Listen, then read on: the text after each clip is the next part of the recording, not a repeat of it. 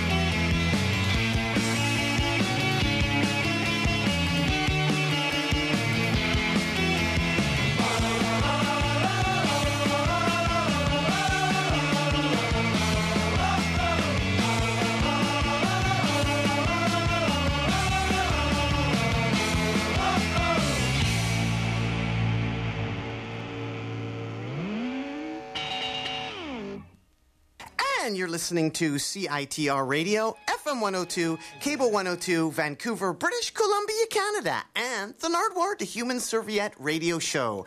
You just heard from Wakefield, England, brand new from the Cribs. I'm a realist. Recorded in Vancouver, British Columbia, Canada, this past December. Today on the Nardwuar to Human Serviette Radio Show, an interview with Vancouver, British Columbia, Canada's The Nocturnals, who have a brand new CD out, greatest hits and more, that also contains a DVD of rare performances from the 1960s R&B Vancouver legends, The Nocturnals, today on the Nardwuar, Human Serviette Radio Show. And to get you completely ready for The Nocturnals, here is Bobby Taylor and the Vancouvers, preceded by Tommy Chong. Well, Bobby Taylor and Vancouvers included Tommy Chong, and before Bobby Taylor and Vancouvers, Tommy Chong was happening in a band called Little Daddy in the Bachelors from Vancouver, British Columbia, Canada, who maybe even played some gigs with our good friends in the Nocturnals. So here we go on CITR FM 102, Cable 102, Vancouver, British Columbia, Canada. This is Little Daddy and The Bachelors, followed up by some Bobby Taylor in the Vancouvers, also featuring Tommy Chong, and then an interview coming up with the Nocturnals from Vancouver, British Columbia, Canada. Tommy Chong, take it away.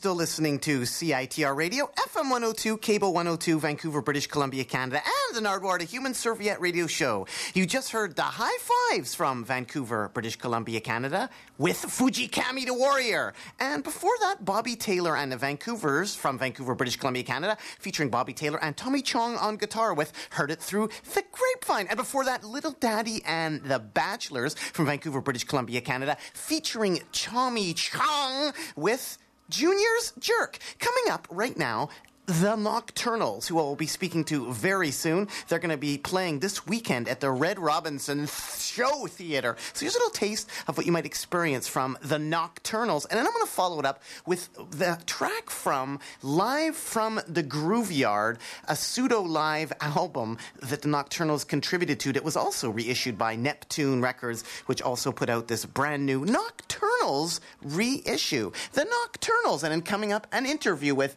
The Nocturnals.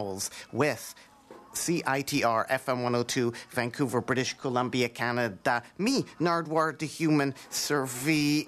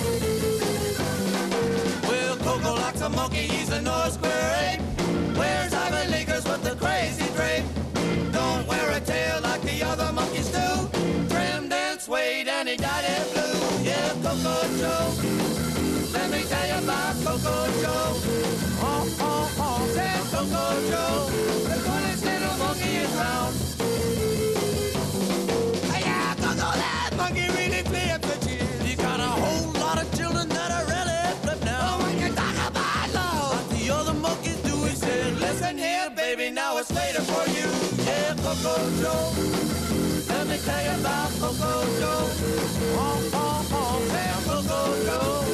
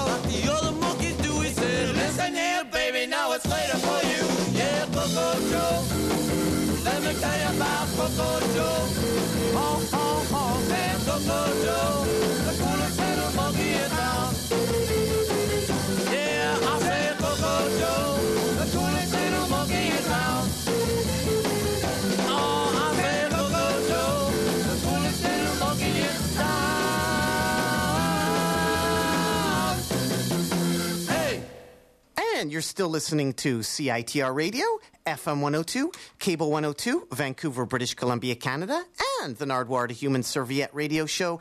And who do we have on the line right now? Hello, are you there? Yeah, we're here. We're here. We're here. Now, who are you, first off? Who are you? Well, my name is Chad Thorpe, and I'm the keyboardist with the Nocturnals. Yeah, and I'm Ron Hensel, and I play lead guitar with the Nocturnals.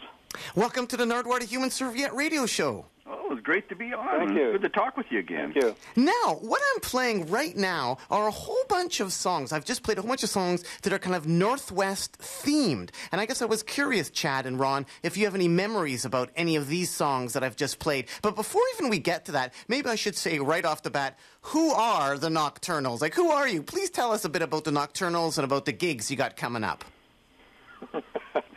Oh, well, okay. You're you're causing us to pull back into the memory bank here. Uh, the Nocturnals uh, were a band in the Vancouver area, made up of six guys. We uh, we became the Nocturnals in about 1960, and um, played through till uh, just about uh, halfway through 1968. Um, playing uh, largely in Vancouver, but all through BC um, and uh, in Alberta, Manitoba, as far as uh, Ontario, and uh, we played Expo 67 in Montreal, and uh, uh, stayed in the Toronto area f- for about six months, uh, and then returned to British Columbia after we thought that we thought we'd uh, had enough for a time. And people can never get enough of the Nocturnals because you're back again tomorrow night. That's right. Right on. Playing at the Red Robinson Theatre in Coquitlam with a whole bunch of other bands like the Night Train Review, Kentish Steel, Jason Hoover and the Epics, The Soul Unlimited. And what I've been doing in the Nardwuar Human Serviette radio show is playing a few of those bands in different incarnations, etc., and other stuff that maybe you might know about. The first band that I played on an Nardwuar Human Serviette radio show way back, which you didn't hear, and I was just curious, Chad and Ron of the Nocturnals playing tomorrow night at the Red Robinson Theatre. If you could tell me a little bit about Little Daddy and the Bachelors. I began by playing Little Daddy and the Bachelors Junior's Jerk featuring Tommy Chong on guitar. Did you guys ever encounter Tommy Chong or Little Daddy and the Bachelors? Uh, yes, we did occasionally. Um, I remember that. Uh, I'm trying to remember what Little Daddy's name was. Um, he actually lived about three doors down. Uh, from some of the people who were very involved with our, our group and our fan club and uh, just a lot of the work that went on behind the scenes. And um, Tommy Chong, yeah, he was a, a blues guitarist. Um, other than playing with him once, I recall, uh, down in a nightclub in Vancouver, Tommy Chong was there. I really can't say that we knew them all that well, but they were well known in the Vancouver area. Because after Little Daddy and the Bachelors, I followed up with some Bobby Taylor and the Vancouvers, which Tommy Chong also contributed to as well. Did you have any run ins with Bobby Taylor at all, Nocturnals? Uh, not that I can remember. What about you, Chad? No, I don't remember that at all. I don't think we actually uh, did any uh, any any shows with them at all. And then I followed up with the High Fives with Fujikami the Warrior. What can you tell me about that song, Fujikami the Warrior by the High Fives? You got me. I don't know. yeah, that's that's a good one. I don't know. Well, you do share a record label with the High Fives indirectly because their song also was on the History of Vancouver Rock and Roll Volume 2, put out by Neptune Records. So I just thought I'd throw that in there. Your label mates, the High Fives with Fujikami, the warrior. I think Harry Walker actually was the singer of the High Fives. That could be. Could A- be. and Harry Walker, I think, contributes also to the Night Train Review, doesn't he? Well, I'm not certain on that either. Yeah. Uh, Well, we have a lot to cover, so we'll move on to a band that you're familiar with, Yeah. Nocturnals. The Nocturnals. We played You Lied by the Nocturnals. Yeah. Anything about that particular track? You Lied. wow. Anything about that particular track? I'm trying to remember who, uh, which one of us wrote that. Uh, do you remember, Chad? I'm not sure, but it could have been either Roger or maybe Kathy or, or, or Gene that wrote that particular song. But uh, that's one of the songs that we'll be playing actually tomorrow night at the Red Robinson Theater. So uh, uh, we we kind of like that song. It really moves, and uh, uh, we uh, we sort of we like it. So that's why we're going to be doing it. It must have sold a few copies because I remember my next door neighbor's older daughter gave it to me as a little present and it was a bunch of pencil writing on it as well. So it must have really got out there. You Lied by the Nocturnals. Well, it didn't get a lot of play, but uh, it was actually on the flip side, and uh, and so it didn't get a lot of play at the time. But uh, um, yeah, we get some comments, people uh, calling in about it, uh, calling us about it, and and I really like it on the new CD that we've got out. And then I followed it up with the Stags doing Out of Our Tree from the live from the Groove Yard record, which I described as a pseudo live album. Nocturnals, Ron and Chad, could you explain about that? The Live from the Groove Yard is a total rare, collectible, amazing Vancouver double album from the 1960s. It has been reissued, but it's not really live from the Groove Yard. And I played the Stags doing Out of Our Tree, which was a cover of The Wailers. Well, you're you're correct on that, uh, Nardwuar. It, it, it wasn't recorded live at the Groove Yard, although there were some uh, crowd noise that was uh, put into the record. But it was actually recorded in a recording studio in Vancouver at uh, Robin Spurgeon Studio, and so all the bands uh, would go in there and do their recording, and it was put on to one album. So uh, no, it wasn't live, but uh, it sort of gives that impression. It was actually prom- done as a promotion thing for the Groove Yard. It wasn't really done to deceive anybody, but was to be used as promotion to to sell the Groove Yard, uh, the scene there. The Groove Yard, the club that you guys owned, The Nocturnals owned a club, right? Well, we were part owners. we didn't we didn't own it uh, outright, but we were part owners of the Groove Yard. That's correct. And how come that didn't get out there too much? There was some sort of reference to that in the liner notes that, like, you didn't want people to know that you owned a club. Why wouldn't you want people to know that you owned a club? Like, why wouldn't it be like the Nocturnals Groove Yard? Well, we were really not in the club business, and uh, but we did have a, a close relationship with their, our agent and the promoter, uh, Les Vogt, in, in Vancouver, and uh, we were probably um, we were probably the only group at that time that had gi- given everything up and uh, put our our efforts full time into uh, trying to make a go of the music business. So. Uh, uh, we were, I guess, a fairly logical choice uh, to go in on this venture uh, for a teen uh, teen spot, and um, it it worked out uh, very well. And we were uh, usually had so many opportunities to play in other parts of the province, so we we didn't end up playing there ourselves all that much. And like 40 years later, you're still talking about the Groove Yard, the reunion tomorrow night. That's right. But the Groove Yard is still there. Could you have the Groove Yard reunion at the Groove Yard? Where was the Groove Yard for people that didn't know? It was in New Westminster, It was about uh, one block or two blocks up from the main street of Columbia Street in, in New Westminster. I, it might have been on a street called Carnarvon Street. Corner- yes, it was. Yeah. Yeah, yeah. It used actually the, the the building goes back I think into the 1940s. Was a popular dance spot. It was called uh, originally the Hollywood Bowl, and been sitting there kind of dormant. And um, again, our uh, Les Vogt, our, our agent, uh, he um, came up with this idea to turn it into a teen spot, and it uh, changed the name from the Hollywood Bowl to the to the Groove Yard, and uh, it turned out very well. No, right now, uh, Nardwuar, if I may interrupt, I think it's a church actually right now, and it's being used for that. Well, I think that sounds like a suitable place to have worshiping the Nocturnals at the Grooveyard Church. I guess Red Robinson Theatre will have to do tomorrow night again. It's the Night Train Review, Kentish Steel and the Shantelles, the Nocturnals, Jason Hoofer and Epics, and the Soul Unlimited for the Grooveyard reunion. That's at the Red Robinson Theatre in Coquitlam. So I played the Stags doing Out of Our Tree, a cover of the Wailers. Did you guys ever see the Wailers play from Tacoma, Washington, up here in Canada? Or did you ever play with them anywhere else? Uh, no, we never played with them. Um, I, I believe I saw them play once. They were actually just uh, they were probably the the earliest of what sort of uh, brought on the West Coast sound. Uh, later groups from from that area, the Sonics, uh, carried that on. Uh, but I recall seeing the Wailers at someplace. I just it was very dim in my memory. It's way back there. Uh, Ron, how about the Stags? What can you tell the people about the Stags? I asked Chad a bit about the Stags, but you couldn't remember a lot about the Stags. I thought it was pretty cool that they were doing Out of Our Tree, a cool cover like that of the S- Wailers. Well, I, uh, what do I remember about the Stags? Well, I remember a, a little bit of the the guys in it, and uh, I believe they were on tour with us um, on a music hop tour, Chad. That's right? correct. Yeah. They were on a music hop tour with us, and we toured uh, most of the province, Vancouver Island. Uh, great bunch of guys and uh, good musicians, and we just just remember. I remember good times. That's uh, about it.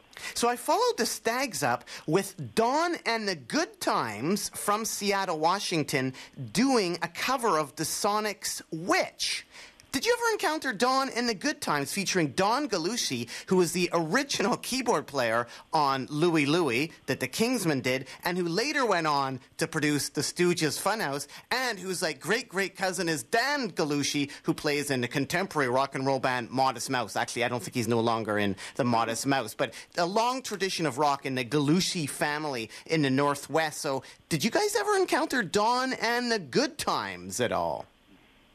Not to my recollection. No, I don't believe so. and they were covering The Witch. And then after that, I played the Artesians just before I started talking to you, Ron and Chad from the Nocturnals, playing tomorrow night in Vancouver, British Columbia, Canada, at the Red Robinson Show Theatre in Coquitlam. I played the Artesians from Seattle with Coco Joe, and I played that particular track because it also was recorded, like a lot of the Nocturnals tracks, at Kearney Barton Audio in Seattle, Washington, 90210. Mm-hmm.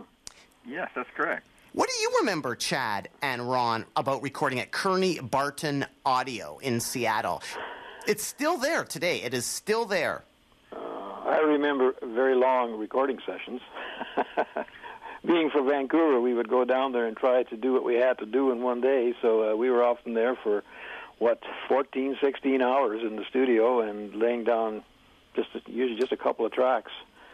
Uh, uh, I remember working with Kearney. He had a unique sound out of his studio and uh, was good to work with. Great guy to work with. He was definitely a, a very professional uh, recording artist like that, uh, and uh, he did a great job. We were really pleased with the sound we got. And then one of the reasons, actually, Nardwuar, why we went to Seattle to record was because at that particular time, in the mid '60s, there was only uh, two-track radio uh, tape machines in Vancouver in the recording studio. So we used to travel all the way to Seattle to record using a three-track tape machine down there. So that was the reason for it. That way, uh, now because those tracks were in three track, we can actually the the new CD that we have out is actually partly in stereo. So it's um, it was a big uh, big thing for us to do that at that time. It sounds amazing, all the stuff from Kearney Barton. Everything he did there just sounds amazing. Maybe only been three tracks, but it really like stood the test of time. Like the quality is just amazing. And yes, the extra stereo sound really sounds great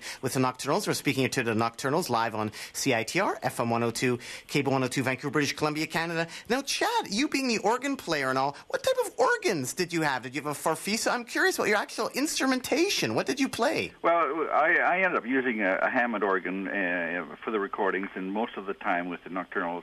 I did have a Lowrey organ at one time to start with, but then uh, changed over, and we were actually one of the first, if not the first, uh, group to have a portable Lowrey organ that we actually um, had done ourselves, and. Uh, so that was making it easier to uh, travel and, and move around with. So that's what I used was a Hammond Lowrey.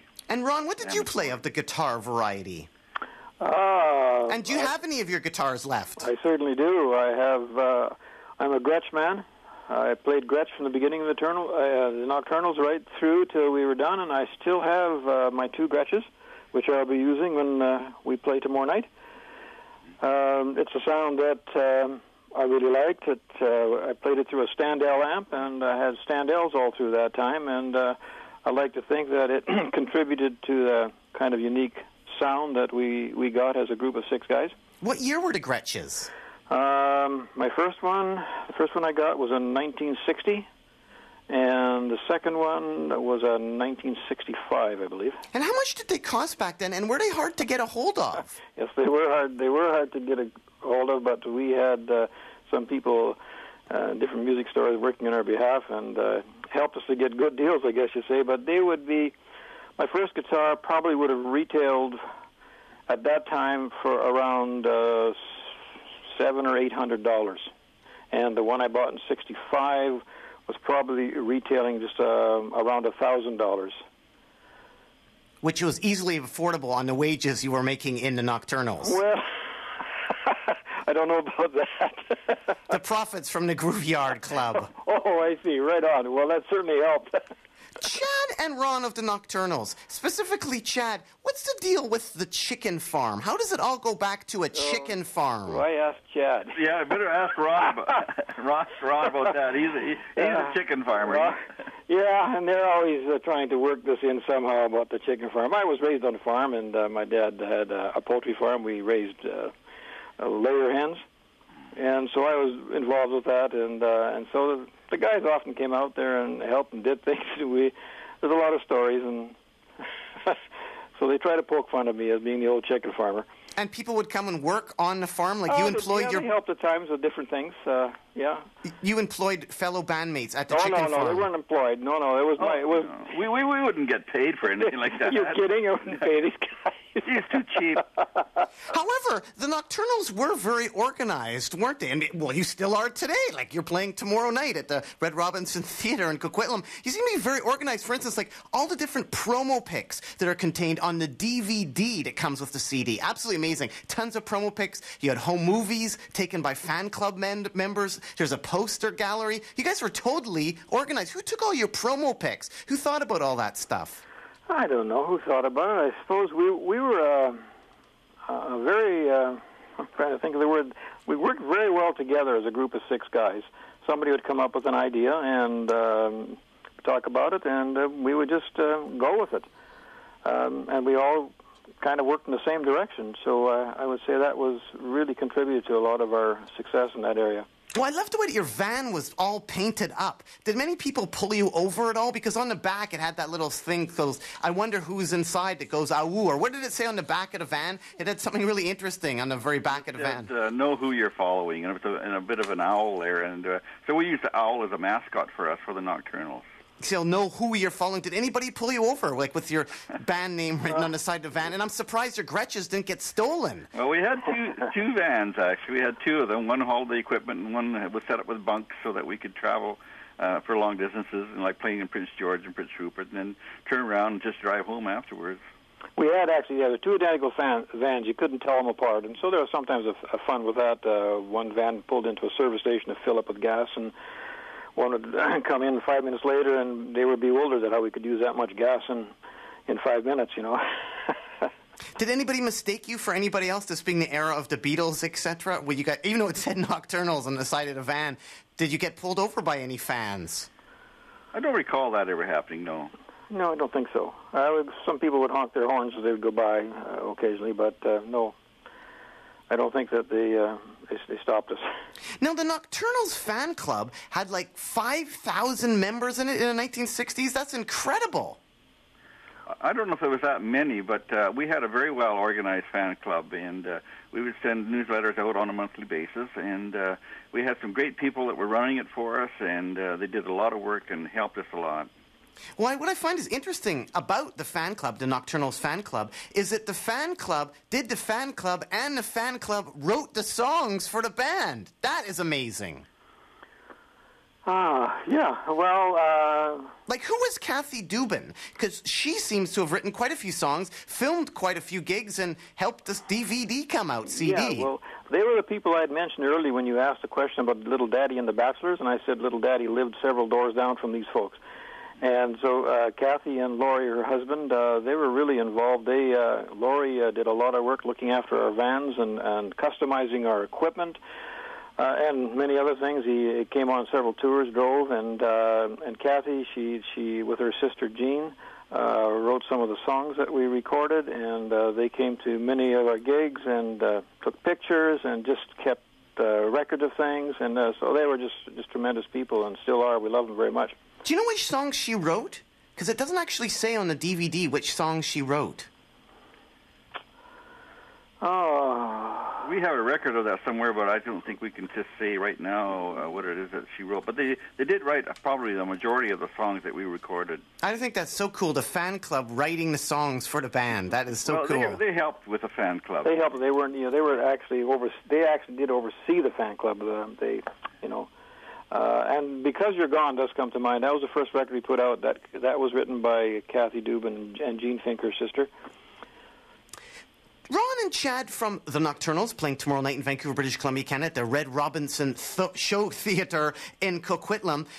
On the DVD that has been released again from this amazing CD DVD package, the Nocturnals Greatest Hits and more, there's all this great like photos and stuff in there, audio commentary. You're talking about a gig at Cultus Lake.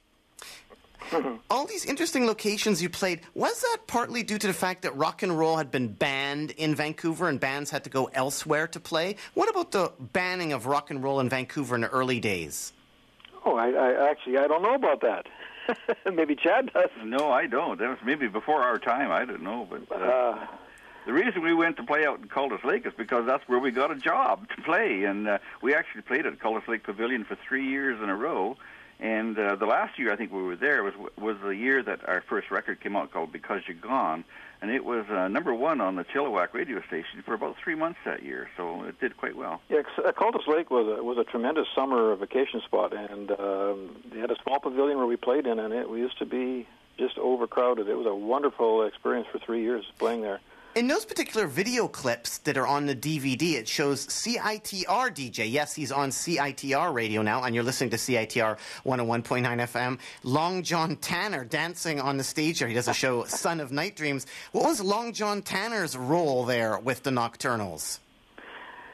Well, uh, he is Long John because he was about six foot seven. He was a big, big fella. But it, actually, he called himself on the radio. He was with uh, C-Fun Radio at the time, and he called himself Jolly John uh, Tanner. And uh, we were associated with C-Fun Radio for for several years, doing uh, promotional things and that. And we got to know all the DJs and worked with them. And uh, Jolly, uh, Jolly John would come out and uh, sing a few novelty songs with us, and uh, it was just a lot of fun. Looking at those clips of you guys performing, such at Cultus Lake, etc., the stage banter that comes out with you guys watching yourself on stage, i.e., the DVD banter. There's one DVD quote that Rob at Neptune Records loves that says, Hey, look at that guy. He's steaming. That an audience member said. You guys really got wet there playing, didn't you? Like just in those tight suits. How wet did you get playing with the Nocturnals?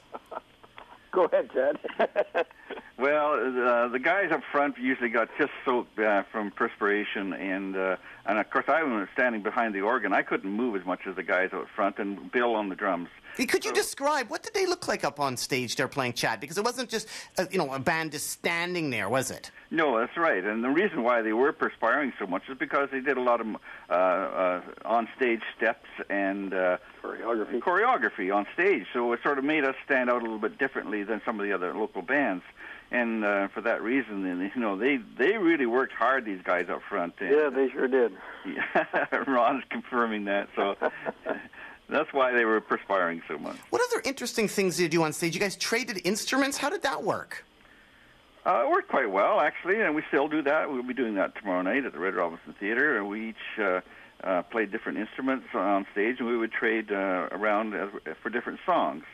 And uh, uh, like Carl and plays saxophone, he plays bass, and Wayne would double on guitar sometimes, and I'd play saxophone and uh, organ, and so we, we just uh, shifted around and uh, just made it more fun. And sometimes did you have like three saxophones going at once? That's correct. Yes. What was the setup of the Nocturnals exactly? I don't think I asked you that. What was the stage setup of the Nocturnals? So, do you- Yeah, go ahead, Ron. no, I just say, uh, just what, what exactly you mean hardware? Uh, Who exactly was playing in the Nocturnals? The rest of the Nocturnals, okay, I guess. great, yeah. Uh, okay, um, well, Chad, of course, was on keyboard. I'm just kind of looking at the stage in my imagination and going around it. And then at the back, on usually on a podium, was our drummer, uh, Bill Macbeth. Uh, he was also our lead singer. Uh, then coming back uh, to the front uh, is myself, usually next to Chad playing guitar, and then the two uh, two saxophones in the middle, and on the far s- uh, that would be Roger Skinner and Carl Erickson on the saxes, and on the far side was Wayne Evans on bass, and that was that was the general setup. But then when we changed instruments, there that would change a bit. And Chad, you also worked the lights. What was the light element of the Nocturnals? Well, that's one of the one of the uh, the uh, things that we did too that was sort of uh, instrumental to our group. Uh, first, one of the first groups to have a portable lighting system, and I would run that from the top of the organ with a switch panel, a switchboard there, and uh, flicking lights back and forth. And we'd have strobe lights and and color lights and uh, black lights, and and the lights would be on the drums and and flashing back and forth. You know, I'm trying to do that at the same time as playing, so that was a lot of fun. It was neat having a drummer sing, wasn't it? Yes, it was. It was quite uh, different. Uh, so he he wasn't out front uh, like a lot of groups have singers, uh, frontmen. But uh, Bill is such a fantastic singer and a drummer, and uh, he did a, a great job. And he still, and actually, I think he sings better now than he did then. And uh, uh, and so we had him up on a podium. We'd even carry a, a riser up to put on stage for his drums, so he would stand up and he would be noticeable. And we had spotlights on him and stuff like that. Did he stand up playing drums ever then? I don't think he stu- stood up playing the drums, but uh, uh, every once in a while he would come out front and do a, a song or two. I mean, Roger would go back and play the drums at that time. You guys also played with Paul Revere and the Raiders at the Kitsilano Showboat. Uh, we did play Kit's Showboat, but I don't think I don't recall with Paul Revere and the Raiders. Were they there, Chad? I don't recall that. No. Oh. Uh, there were obviously were other groups, but I, I do remember the time we played there it was uh, summer and a huge crowd. And as soon as we played, we had to leave to go down to a club in White Rock and and play there. So uh, I can't remember who might have been on the bill anymore. Who was booking you with all this stuff? You were pretty active. Uh, it would be Les Vogt. Of, it was Jaguar Enterprises at that time. So what was, what was Some of- sorry, Nardwuar, but some of this was also done as promotional stuff for C-Fun Radio because we were associated with them. And when we did some of these promotional things, like uh, uh, uh, sock hops at noon and stuff like that, when the DJs came out with us, that was we would get paid credits with the radio station, and uh, we get free advertising from them for that. did it help? Oh yeah. That helped, and that's why we were part owners of the Groove Yard because all our all the advertising for the Groove Yard was paid for by the Nocturnals and their credits. Genius. Yeah. How, how about for all the bookings though? What's the craziest sort of trip that you had to take? Like you mentioned playing Prince Rupert and stuff. Was it Prince Rupert one night and Vancouver the next? Yeah, the, the tours would get pretty hectic uh, because you know we play Prince Rupert, and usually it was Prince Rupert, Prince George, but even that's a 500, 500 mile. I'm talking miles now. Uh, you know, a journey, and the roads uh, back in those days weren't all the best. So uh, there were some long stretches, and sometimes we had to uh, play the next night. So it would be a long, long drive. Was there any particular drive that you really remember really being a really hard one? Yeah, for sure. One time going up to Prince George, uh, we had a we uh, we were sort of we had a, a Volkswagen van at that time, and the van left early to go up to Prince George with our gear in it, and the and the rest of us sort of followed in a in a in a, in a, a Chevy Nova car, and it was a couple hours later that we left. But the car broke down on the way uh, in going through the the Fraser Canyon near Spence's Bridge, and then we had to find a way to get up to Prince George, and that was quite a hair-raising experience. We actually just showed up ten minutes before the dance was supposed to start, and uh, and the guys had the gear all set up, and they were wondering where we were. But uh, that's a, quite a memorable, a very memorable time trip that was. And we're speaking here with Ron and Chad from the Nocturnals from Vancouver, British Columbia, Canada, who are playing tomorrow night at the Red Robinson Show Theatre in Coquitlam as part of the Groove Yard reunion. I'd like to ask you about Paul Revere and Raiders. Did you ever see them? They had a lot of steps, a lot of moves, etc. And that actually was what I was going to ask you about. Is like I'm speaking here live to the Nocturnals. Like, who are the Nocturnals? How would people regard you? Like, what would you say? Vancouver's premier show band from the 1960s? How would you describe yourselves? And also, what about Power the Raiders? And what did other bands think of you with doing your show moves up there, up on stage? Well, we did see Paul Revere and the Raiders. They played, uh, I believe, if it's still there, at the PNE grounds, the Exhibition Gardens. We saw them there.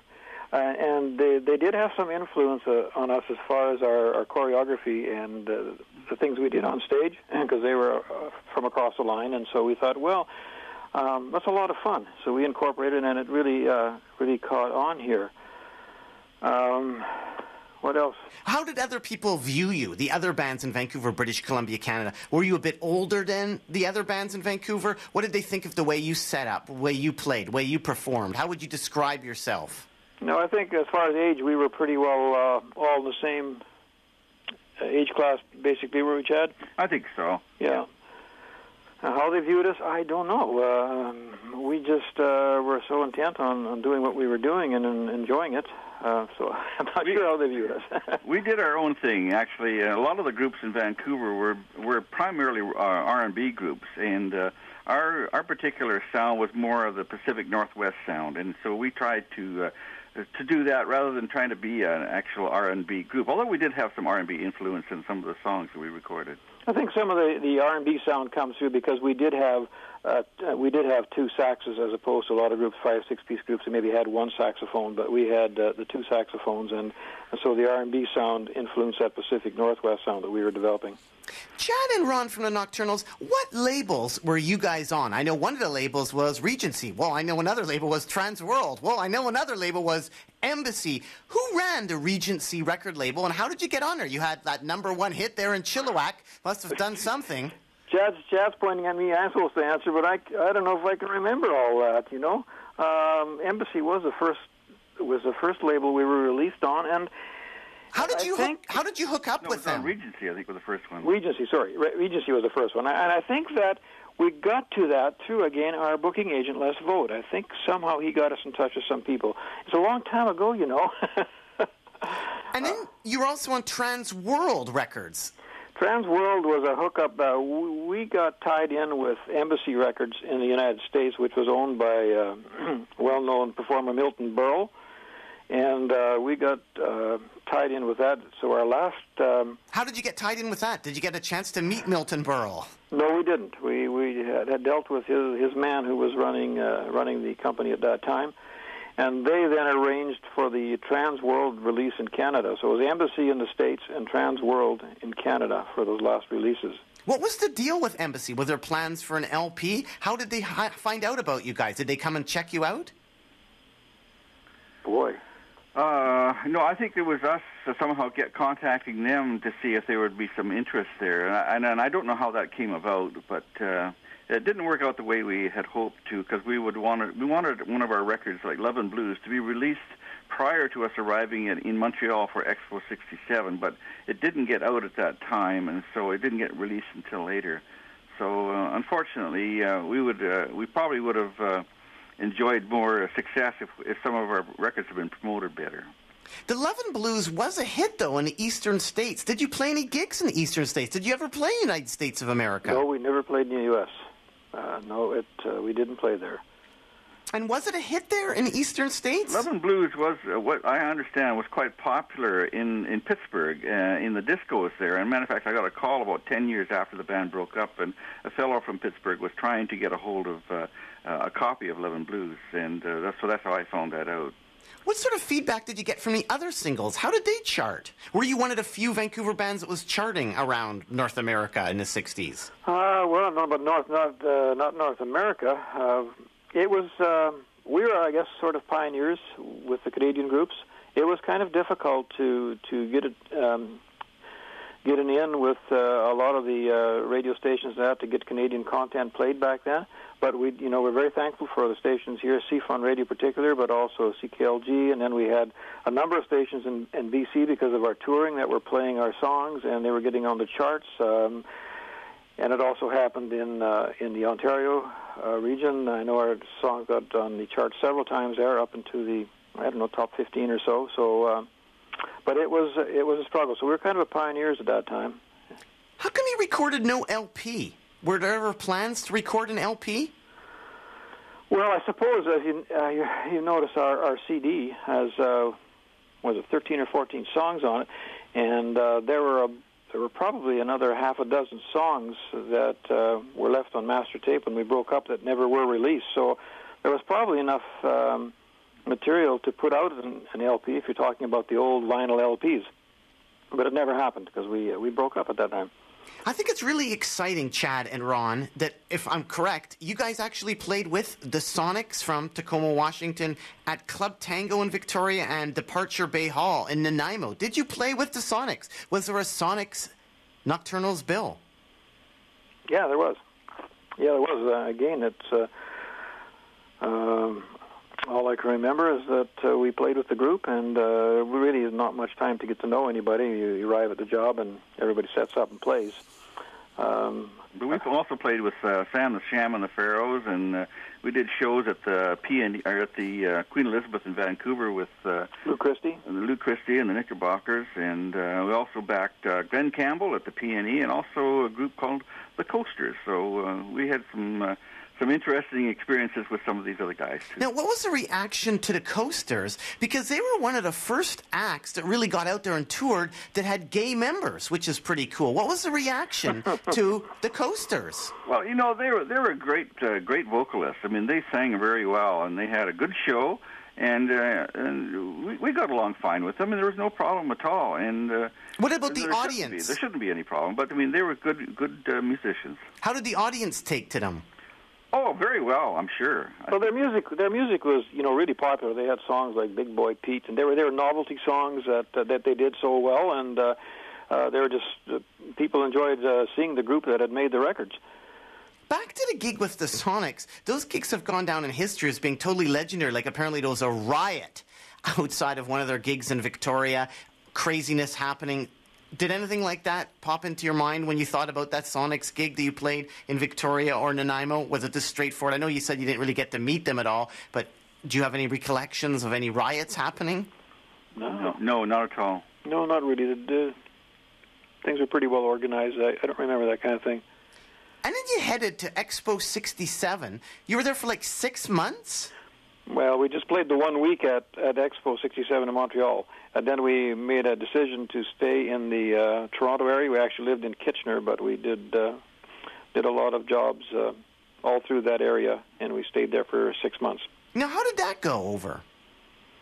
Actually, very well, I think, Chad. Eh? Yeah, oh, yeah, we we enjoyed it when we were there and uh, had some good experiences. And one of the reasons why we we played in Kitchener, uh, lived in Kitchener, was because uh, at that time we were uh, members of the Vancouver Musicians Union, and uh, and it was kind of a strange situation. But if we had gone and lived in Toronto, we would have had to join them at Toronto Musicians Union and only play in Toronto for I don't know, forget six months or something. But uh, so by living in Kitchener, Ontario, then we were able to remain in the Vancouver Musicians Union, and we could play anywhere in Ontario. So uh, that's what we did, and that's why we moved to Kitchener.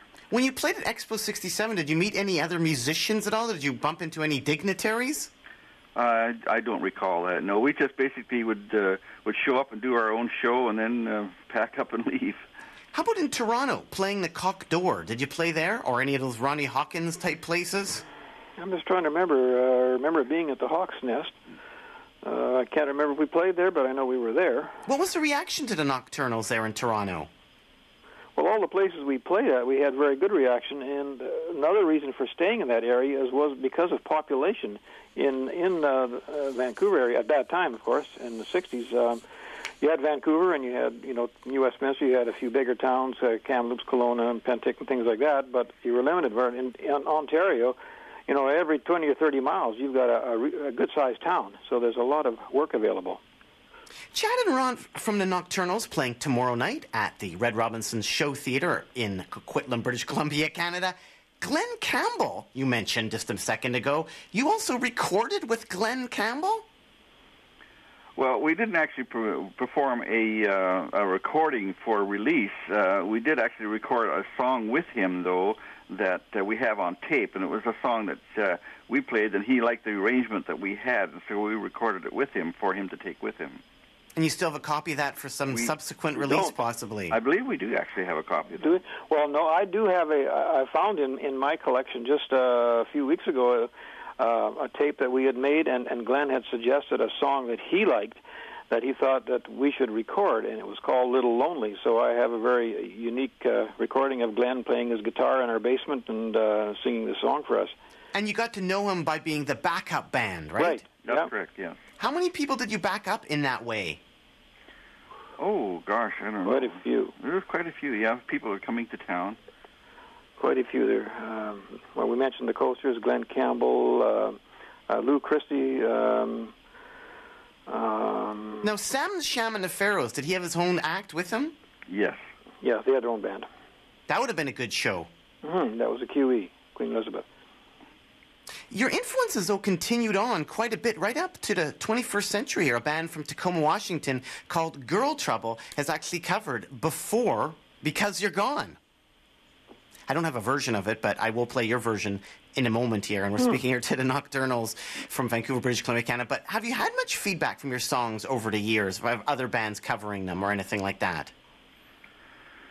Well, uh, I understand that there's somebody that was interested in recording "Loving Love and Blues" again, and uh, but this is the first I've heard about the group in Seattle, so uh, that's interesting. Yeah, they're from Tacoma, Washington. They're called Girl Trouble, and they do a version of Because You're Gone. That is interesting. And they love you guys. Well, appreciate that. And winding up here with the Nocturnals from Vancouver, British Columbia, Canada, playing tomorrow night at the Red Robinson Show Theatre. Vancouver, Red Robinson has said, speaking of Red Robinson Show Theatre, was a warm up for Vegas. Like a lot of artists pass through of the more showbiz sort of feel. Did you play any of those clubs that a lot of those artists played? Like what sort of clubs did you play in Vancouver? And what can you tell listeners about clubs like the Marco Polo or Izzy's or the Cave?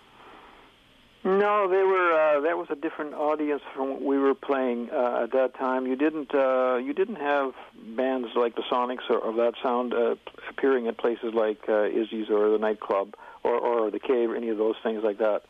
Uh, so and so we didn't uh, really play any of those places as well. The only places were like we played in Vancouver at uh, at Oil Can Harry's and things Mhm. like that, which were you know local bands and uh, people like that. But Oil Can Harry's was quite a popular spot at that time. I mentioned Tommy Chong. How about Jimi Hendrix? Did you ever bump into him at all? Have you No, heard the, uh, have you heard the legends of him playing in Vancouver, British Columbia, Canada? Not much because Jimi Hendrix really was coming on the scene as we were fading out, you know, in the late '60s. So um, what I know about Jimi Hendrix is basically what I w- would hear him do on radio or things like that. I never met him or experienced any closeness to him. Because he was hanging out in Vancouver for a little while there, apparently, and jamming with Bobby Taylor and the Vancouvers and stuff like that. I understand his mother actually lived in North Vancouver or something like that. In Strathcona, I think his grandmother lived in Oh, Strathcona. grandmother, Maybe his maybe his mother lived in North Vancouver as well. I'm not sure. And his house, I think, is still there in Strathcona, British Columbia, Canada. Just like the Nocturnals are still here and still there and still rocking tomorrow night at the Red Robinson Show Theatre. The Nocturnals is part of the Groove Yard reunion with some other bands. What can you say about the other bands that you're going to be playing with tomorrow night? All these bands are just excellent, and it's so good to be out playing with these guys again. You know, and uh, they're they're they're they're musicians from back when too, and and uh, some great uh, great musicians, great songs that are being performed, and uh, we we're just enjoying it so much, and it's uh, just a, a great experience for us. Yeah, it's like deja vu. And one of them is Kentish Steele and the Shantelles. Now, Kentish Steele one time featured Paul Dean of Loverboy, didn't it? Right. That's correct. That's right. And there's a Loverboy connection to the Nocturnals, isn't there? Didn't your drummer go on to play in bands with Paul Dean of Loverboy? Yes, he did. Yeah, that was a a band called Scrubbaloe Caine. Had Yeah. to had to get the Loverboy mention in. You know, you can't do a radio show about the Nocturnals without mentioning Loverboy. Yeah, right on. Were you guys big Loverboy fans? Well, that was after us as well, you know. So And we also have Jason Hoover and the Epics playing, and the Soul Unlimited. Right. And and Night Train Review as well with the Nocturnals. That's tomorrow night at the Red Robinson Show Theatre in Coquitlam. Well, thanks for calling into the Nardwuar to Human Serviette radio show, Ron and Chad of the Nocturnals. Really appreciate your time. Anything else you want to add to the people out there at all? If you wouldn't mind, I, I would like to just put a little promotion in here for anybody who's interested in getting a hold of our of our newly released CD and DVD to uh, contact uh, Neptoon Records for that. And uh, actually, it can be ordered online as well for anybody who can't get down to their uh, their store on Main Street. But it can be ordered at uh, www.neptoon.com.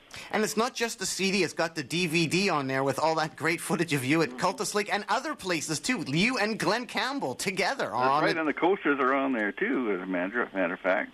And the gallery also with all the cool gig posters that are out there. Yeah. right on. Give the guys at Neptoon Records a call. They're just fantastic guys, and we- they've done such a great job of putting this together. So I'm sure they'll be glad to see you or hear from anybody. And we're going to end right now with the song Because You're Gone. So anything you'd like to say about Because You're Gone? Oh, I see. it was our first release, and it's uh, still one of the songs that uh, gets played the most, I think, locally. So uh, it's doing pretty well still. And then we're, and we're going to follow it up with Love and Blues as well, and a whole bunch of other tracks like Detroit, I Don't Love Her No More. There's a couple different takes of I Don't Love Her No More. Any reason for that? Uh, well, we had actually the, uh, if I'm remembering right, the last take of, of that song on the CD uh, might have been the. Was that the first one we did? And we did. We didn't thought it was uh, commercial enough, and so we did the other. And as it turns out, neither one got released, so we'll never know which was. But we we, we will be playing. Uh, we will be playing one version of that. Yeah, which ver- yeah, which version will you be playing? The alternate version or No, the fir- the, the first version, not the alternate. Well, thanks so much, Chad and Ron from the Nocturnals. Keep on rocking in the free world and do do the loot do. One thing, could you do me a favor, Nardwuar? Oh, yeah, Actually, sure. if you're going to be playing some nocturnal songs, uh, would you play a song off that CD called uh, "Look Around You"? Will do. And because the reason why I'm asking is because of that song, even it was recorded in the mid 1960s, it was written by Carl Erickson, our sax player, and um, he did a good job. And that particular song even applies to the situation in the world today. So I think maybe that might be a nice song for everybody. And it's an, it's one of the songs that was never released before, but it's now on our new CD. Okay, we'll play Because You're Gone, and we'll follow it up with Look Around You. Sounds so good. thanks so much, Nocturnals, and do do the loot do.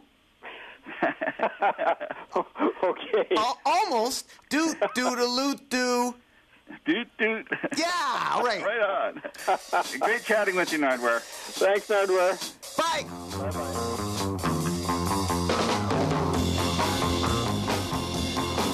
I see you walking by with some other guy,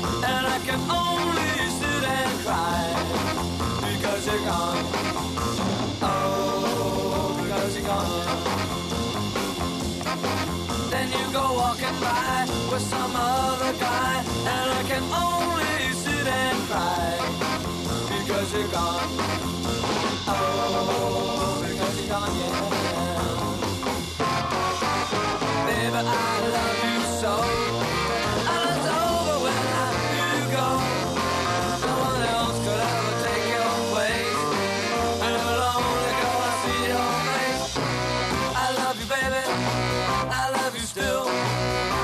to get you. Oh, yes, I will. Yeah.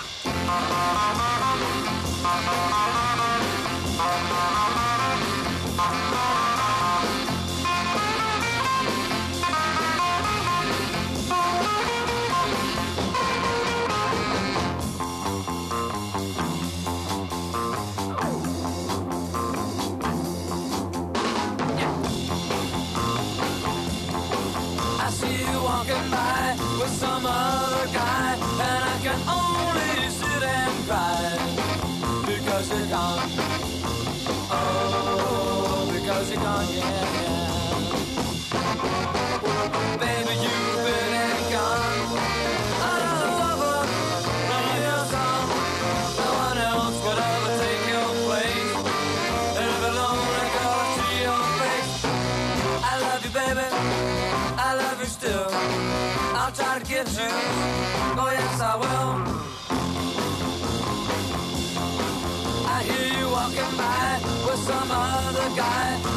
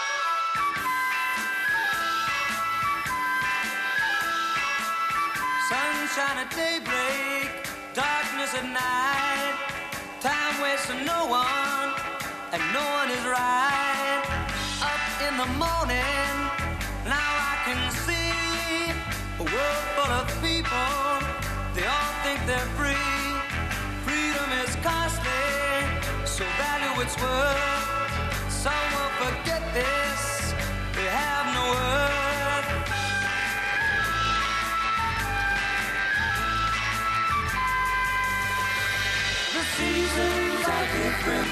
Boys they grow, the children are laughing, and each day they grow.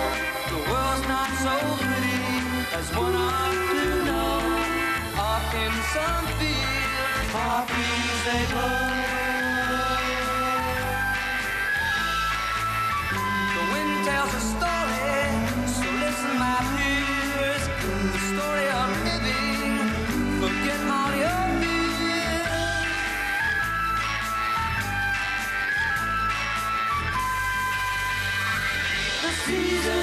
different. The winds they blow.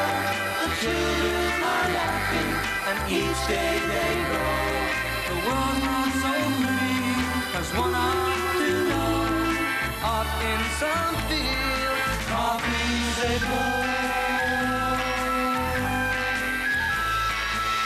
The world keeps on turning as stars shine at night. People are fighting, they are